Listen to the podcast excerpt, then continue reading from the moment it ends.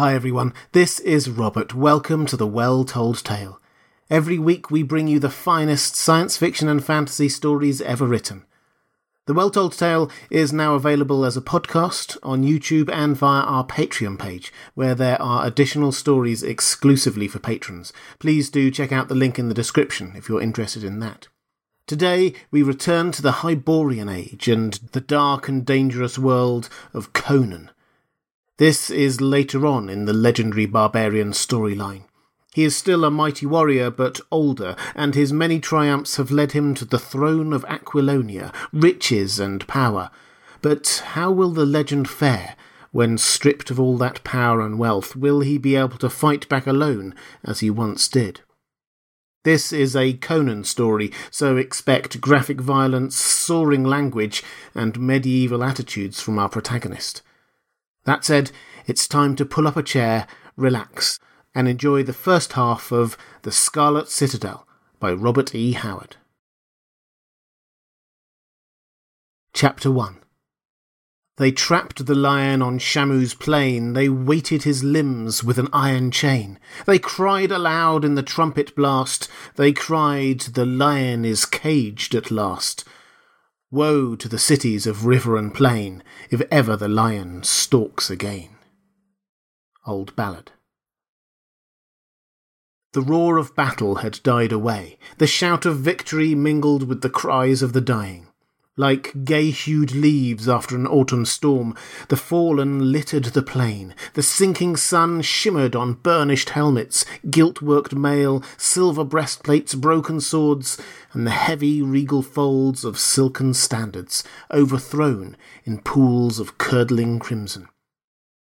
In silent heaps lay war horses and their steel clad riders, flowing manes and blowing plumes stained alike in the red tide. About them and among them, like the drift of a storm, were strewn slashed and trampled bodies in steel caps and leather jerkins, archers and pikemen. The Oliphants sounded a fanfare of triumph all over the plain, and the hoofs of the victors crunched in the breasts of the vanquished as all the straggling, shining lines converged inwards like the spokes of a glittering wheel to the spot where the last survivor still waged unequal strife. That day, Conan, king of Aquilonia, had seen the pick of his chivalry cut to pieces, smashed and hammered to bits, and swept into eternity. With five thousand knights he had crossed the southeastern border of Aquilonia and ridden into the grassy meadowlands of Ophir to find his former ally, King Amalrus of Ophir, drawn up against him with the hosts of Strabonus, king of Koth. Too late he had seen the trap. All that a man might do, he had done with his five thousand cavalrymen against the thirty thousand knights, archers, and spearmen of the conspirators. Without bowmen or infantry, he had hurled his armoured horsemen against the oncoming host, had seen the knights of his foes in their shining mail go down before his lances, had torn the opposing centre to bits, driving the riven ranks headlong before him only to find himself caught in a vice as the untouched wings closed in. Strabonus's Shemitish bowmen had wrought havoc among his knights, feathering them with shafts that found every crevice in their armour, shooting down the horses, the Kothian pikemen rushing in to spear the fallen riders. The mailed lancers of the routed centre had reformed, reinforced by the riders from the wings, and had charged again and again, sweeping the field by sheer weight of numbers. The Aquilonians had not fled. They had died on the field, and of the five thousand knights who had followed Conan southwards, not one left the field alive. And now the king himself stood at bay among the slashed bodies of his house troops, his back against a heap of dead horses and men. Ophirian knights in gilded mail leaped their horses over mounds of corpses to slash at the solitary figure. Squat Shemites with blue black beards and dark faced Kothian knights ringed him on foot.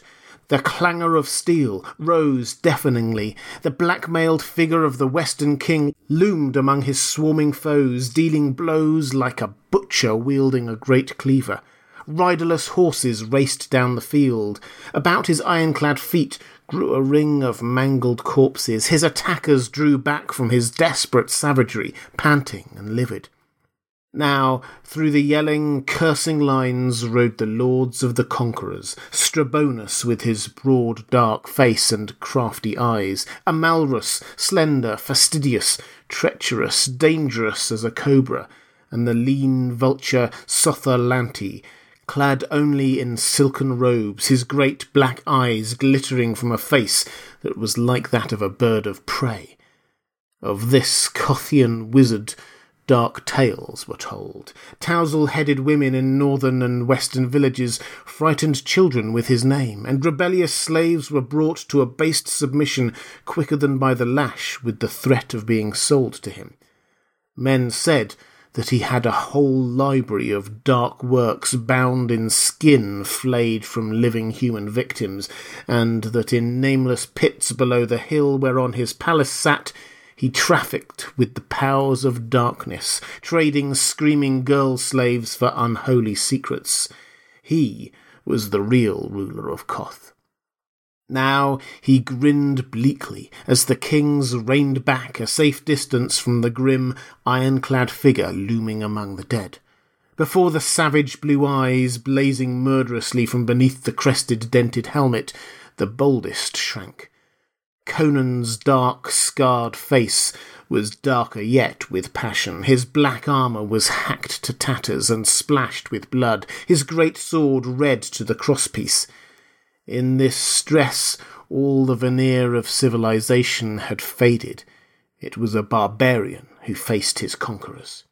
Conan was a Cimmerian by birth, one of those fierce, moody hillmen who dwelt in their gloomy, cloudy land in the north. His saga, which had led him to the throne of Aquilonia, was the basis of a whole cycle of hero tales. So now the kings kept their distance, and Strabonus called on his Shemitish archers to loose their arrows at his foe from a distance.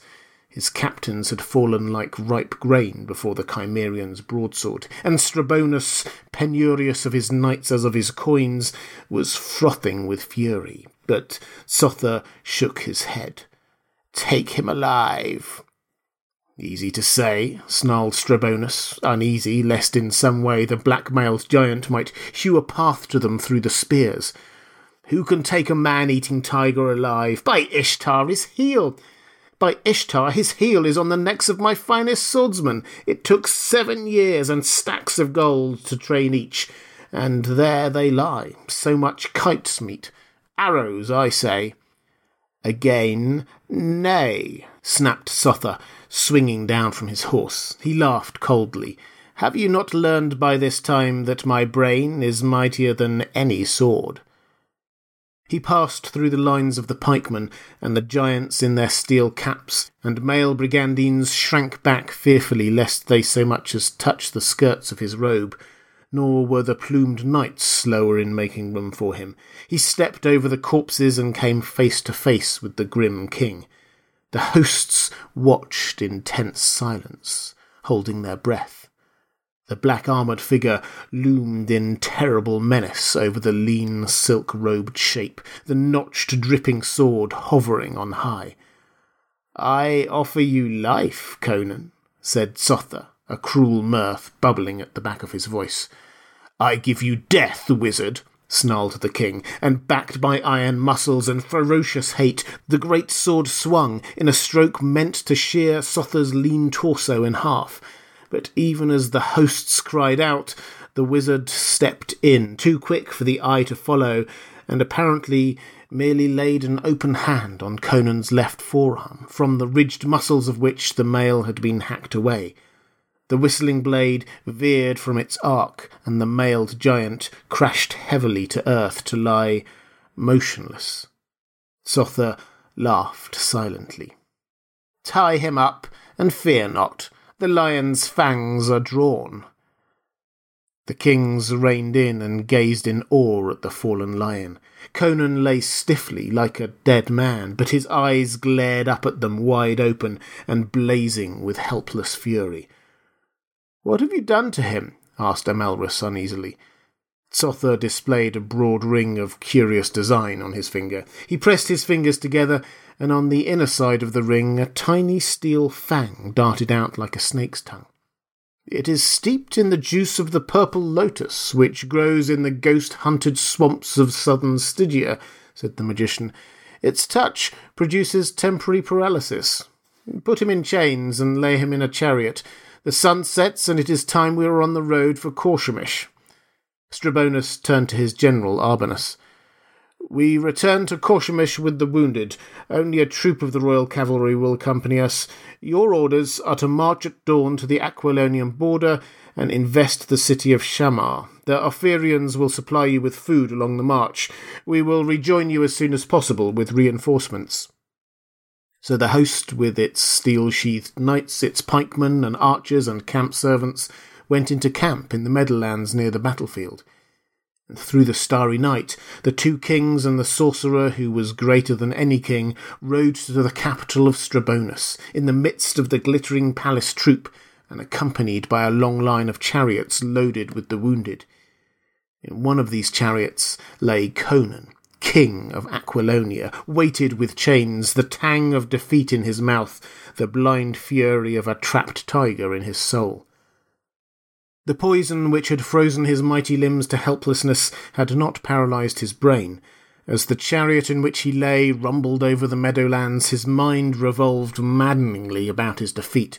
Amalrus had sent an emissary imploring aid against Strabonus, who, he said, was ravaging his western domain, which lay like a tapering wedge between the border of Aquilonia and the vast southern kingdom of Koth. He asked only a thousand horsemen and the presence of Conan to hearten his demoralized subjects.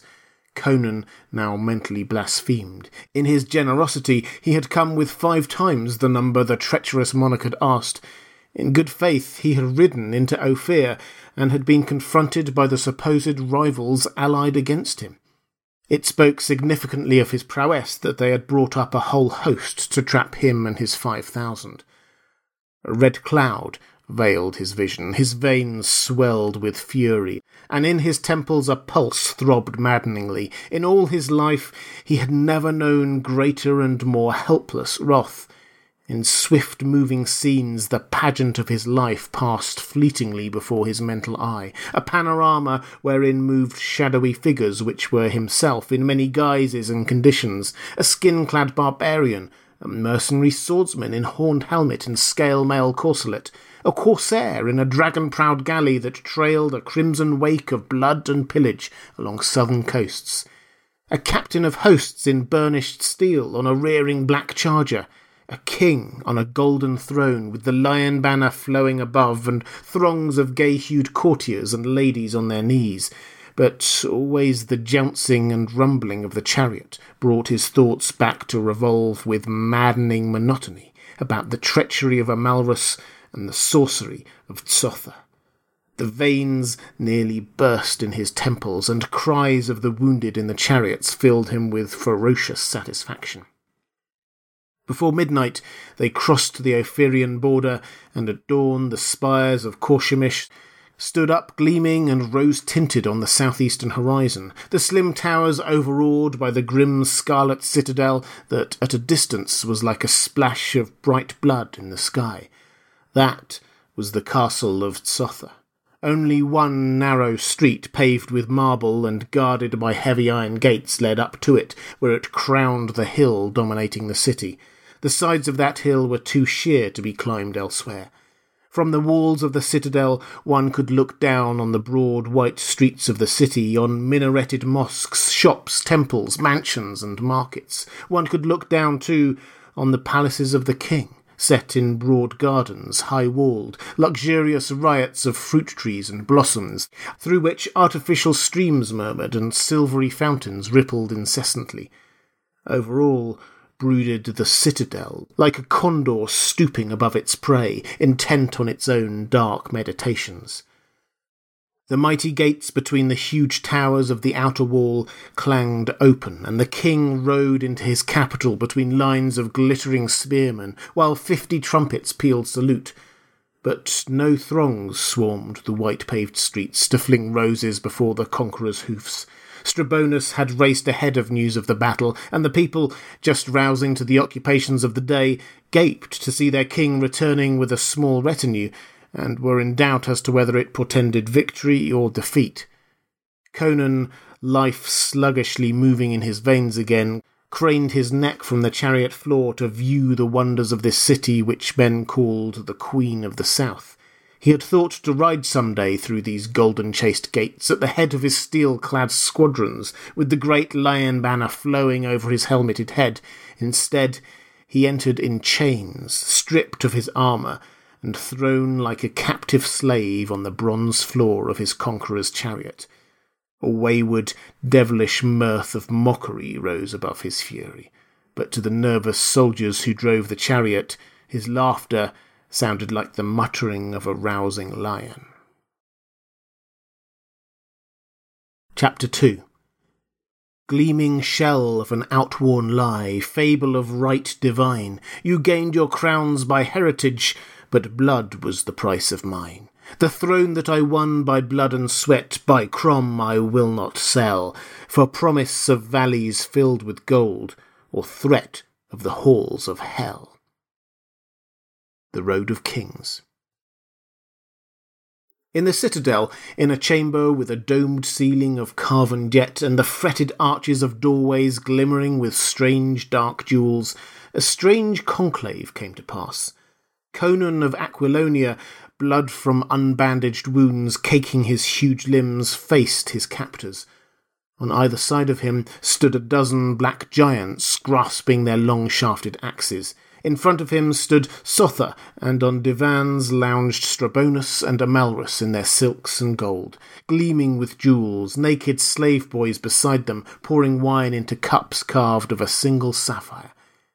In strong contrast stood Conan, grim, blood-stained, naked but for a loincloth, shackles on his mighty limbs, his blue eyes blazing beneath the tangled black mane which fell over his low, broad forehead. He dominated the scene, turning to tinsel the pomp of the conquerors by the sheer vitality of his elemental personality, and the kings in their pride and splendour were aware of it each in his secret heart, and were not at ease, only Tsotha was not disturbed. Our desires are quickly spoken, King of Aquilonia, said Tsotha. It is our wish to extend our empire. And so you want to swine my kingdom, rasped Conan. What are you but an adventurer, seizing a crown to which you had no more claim than any other wandering barbarian? parried Amalrus. We are prepared to offer you suitable compensation. Compensation! It was a gust of deep laughter from Conan's mighty chest. The price of infamy and treachery. I am a barbarian, so I shall sell my kingdom and its people for life and your filthy gold. Ha! How did you come to your crown, you and that pig beside you? Your fathers did the fighting and the suffering and handed their crowns to you on golden platters. What you inherited without lifting a finger, except to poison a few brothers, I fought for. You sit on satin and guzzle wine the people sweat for, and talk of divine rights of sovereignty. Bah! I climbed up out of the abyss of naked barbarism to the throne, and in that climb I spilt my blood as freely as I spilt that of others. If either of us has the right to rule men, by Crom, it is I. How have you proved yourselves my superiors? I found Aquilonia in the grip of a pig like you, one who traced his genealogy for a thousand years. The land was torn with the wars of the barons, and the people cried out under oppression and taxation. Today, no Aquilonian noble dares maltreat the humblest of my subjects, and the taxes of the people are lighter than anywhere else in the world. What of you? Your brother, Amalrus, holds the eastern half of your kingdom and defies you, and you, Strabonus, your soldiers even now, are besieging castles of a dozen more rebellious barons. The people of both your kingdoms are crushed into the earth by tyrannous taxes and levies, and you would loot mine. Ha! Free my hands, and I'll varnish this floor with your brains. Tsotha grinned bleakly to see the rage of his kingly companions. All this, truthful though it may be, is beside the point. Our plans are of no concern of yours. Your responsibility is at an end when you sign this parchment, which is an abdication in favour of Prince Arpello of Pellia. We will give you arms and horse and five thousand golden lunars, and escort you to the eastern frontier setting me adrift where I was when I rode into Aquilonia to take service in her armies, except with an added burden of a traitor's name. Conan's laugh was like the deep, short bark of a timber wolf. Ah, Pello, eh? I've had suspicions of that butcher of Pellia. Can you not even steal and pillage frankly and honestly, but you must have an excuse, however thin? Arpello claims a trace of royal blood, so you use him as an excuse for theft and a satrap to rule through. I'll see you in hell first. You're a fool, exclaimed Amalrus. You are in our hands, and we can take both crown and life at our pleasure. Conan's answer was neither kingly nor dignified, but characteristically instinctive in the man, whose barbaric nature had never been submerged in his adopted culture. He spat full in Amalrus's eyes, the king of Ophir leaped up with a scream of outraged fury, groping for his slender sword. Drawing it, he rushed at the Cimmerian, but Tsotha intervened. Wait, your majesty. This man is my prisoner. Aside, wizard! shrieked Amalrus, maddened by the glare in the Cimmerian's blue eyes. Back, I say, roared Tsotha, roused to awesome wrath. His lean hand came out from his wide sleeve and cast a shower of dust into the Ophirian's contorted face. Amalrus cried out and staggered back, clutching at his eyes, the sword falling from his hand. He dropped limply on the divan, while the Kothian guards looked on stolidly, and King Strabonus hurriedly gulped at another goblet of wine, holding it with hands that trembled. Amalrus lowered his hands and shook his head violently, intelligence slowly sifting back into his grey eyes. I went blind, he growled. What did you do to me, wizard? Merely a gesture, to convince you who was the real master snapped Tsotha. The mask of his formal pretense dropped, revealing the naked, evil personality of the man. Strabonus has learned his lesson. Let you learn yours. It was but a dust I found in a Stygian tomb which I flung into your eyes. If I brush out their sight again, I will leave you to grope in darkness for the rest of your life. Amalrus shrugged his shoulders, smiling whimsically, and reached for a goblet, dissembling his fear and fury. A polished diplomat, he was quick to regain his poise. Tsotha turned to Conan, who had stood imperturbably through the episode. At the wizard's gesture, his men laid hold of their prisoner and marched him behind Tsotha, who led the way out of the chamber through an arched doorway into a winding corridor, whose floor was of many hued mosaics, whose walls were inlaid with gold tissue and silver chasing, and from whose fretted arched ceiling swung golden censers, filling the corridor with dreamy perfumed clouds. They turned down a smaller corridor, done in jet and black jade, gloomy and awful, which ended at a brass door over whose arch a human skull grinned horrifically. At this door stood a fat, repellent figure, dangling a bunch of keys. Tsotha's chief eunuch, Shukeli, of whom grisly tales were whispered, a man with whom a bestial lust for torture took the place of normal human passions. The brass door let onto a narrow stair that seemed to wind down into the very bowels of the hill on which the citadel stood. Down these stairs went the band to halt at last at an iron door, the strength of which seemed unnecessary. Evidently it did not open on outer air, yet it was built as if to withstand the battering of mangonels and rams. Shukeli opened it, and as he swung back the ponderous portal, Conan noted the evident uneasiness among the giants who guarded him, nor did Shukeli seem altogether devoid of nervousness as he peered into the darkness beyond. Inside the great door there was a second barrier, composed of heavy steel bars. It was fastened by an ingenious bolt that had no lock and could be worked only from the outside. This bolt shot back, the grille slid into the wall. They passed through into the broad corridor, the floor, walls, and arch ceilings of which seemed to be cut out of solid stone. Conan knew he was far underground, even below the hill itself. The darkness pressed in on the guardsmen's torches like a sentient, animate thing. They made the king fast to a ring in the stone wall. Above his head, in a niche in the wall, they placed a torch so that he stood in a dim semicircle of light. The guards were anxious to be gone. They muttered among themselves and cast fearful glances at the darkness. Tsotha motioned them out, and they filed through the door in stumbling haste, as if fearing that the darkness might take tangible form and spring upon their backs. Tsotha turned towards Conan and the king noticed uneasily that the wizard's eyes shone in the semi darkness, and that his teeth much resembled the fangs of a wolf gleaming whitely in the shadows. And so, farewell, barbarian, mocked the sorcerer. I must ride to Shamar and the siege. In ten days I will be in your palace in Tamar with my warriors.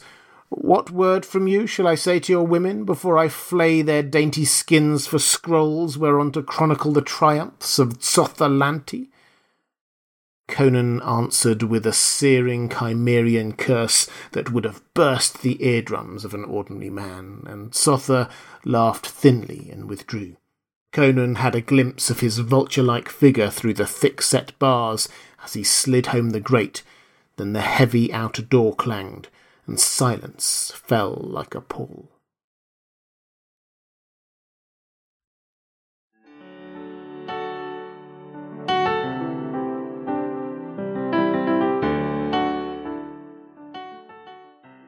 And welcome back. I hope you enjoyed the first half of The Scarlet Citadel by Robert E. Howard. If you'd like to hear more classic science fiction and fantasy stories or just want to support The Well Told Tale, please do check out my Patreon page at patreon.com slash The Well Told Tale. There's a link in the description. I'll be back next week with the finale of this classic Conan story. I hope you can join me.